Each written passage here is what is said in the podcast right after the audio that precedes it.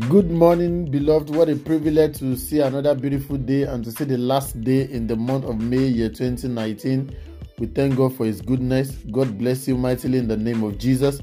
It's a joy again to welcome you to today's edition of our daily podcast, Daily Meditation. We're still on the subject, the exploits of faith, the exploits of faith, and our text remains Hebrews 11, verse 6. Hebrews 11, 6 says, But without faith, it is impossible to please God. For he who comes to God must believe that he is, and that he is a rewarder of those who diligently seek him. But without faith, it is impossible to please God. For he who comes to God must believe that he is, and that he is a rewarder of those who diligently seek him. As we have been emphasizing from the beginning of this series, the subject of faith is so important to the believer in the sense that everything we can be in God can only be gotten through faith. Absolutely all that pertains to life and godliness are received and are assessed by our faith in Him.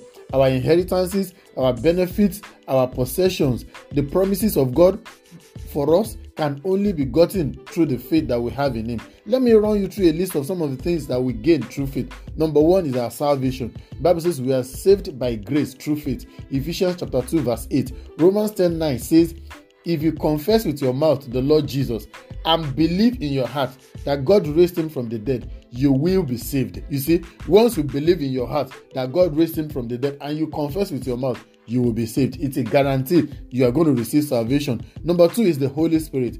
We receive the gift of the Holy Spirit through faith. Galatians chapter 3, verse 14 says, that the promise of Abraham might come on the Gentiles through Jesus Christ, that we might receive the promise of the Spirit through faith, that we might receive the promise of the Spirit through faith. Ephesians 1:13b says, When you believed, you were marked in him with a seal, the promised Holy Spirit. You see, immediately you believe there is a mark upon your life, and that seal of that promise is the Holy Spirit. Number three, we access the grace of God through faith. We are able to gain access to God's grace through faith. Romans chapter 5, verse 2 says, Through whom we have gained access by faith into grace in which we now stand. We gained access by faith into grace. You see, the road to grace is through faith. Hallelujah. Number four, we are justified through faith. We are reconciled. We are made right before God through our faith in Him.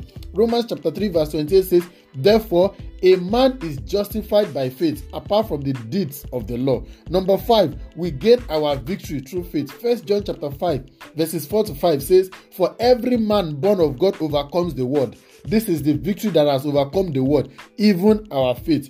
Verse 5 says, Who is it that overcomes the world? Only the one who believes that Jesus is the Son of God. Once you believe that Jesus is the Son of God, you are victorious. You overcome the world. The world can never overcome you again. You see, we are redeemed by faith. We are raised into a new life by faith. We Christ dwell in our hearts through faith. We are sanctified and set apart through faith. You see, the list is endless. I can go on and on and on and give you the list of all the things that we're able to access through faith.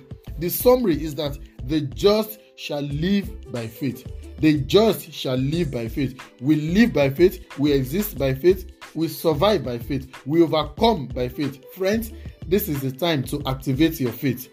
This is the time for you to maximize all the benefit that is in God for you through Christ Jesus by your faith in Him. I pray for you that the grace, even to believe Him more, the grace to have more and deeper faith in Him, be re- given unto you in the name of Jesus. God bless you as you step out today. Exercise your faith, activate your faith, scale up your faith in Him, and your life will never remain the same. God bless you, and I will come your way again on Monday, God's willing. Bye bye.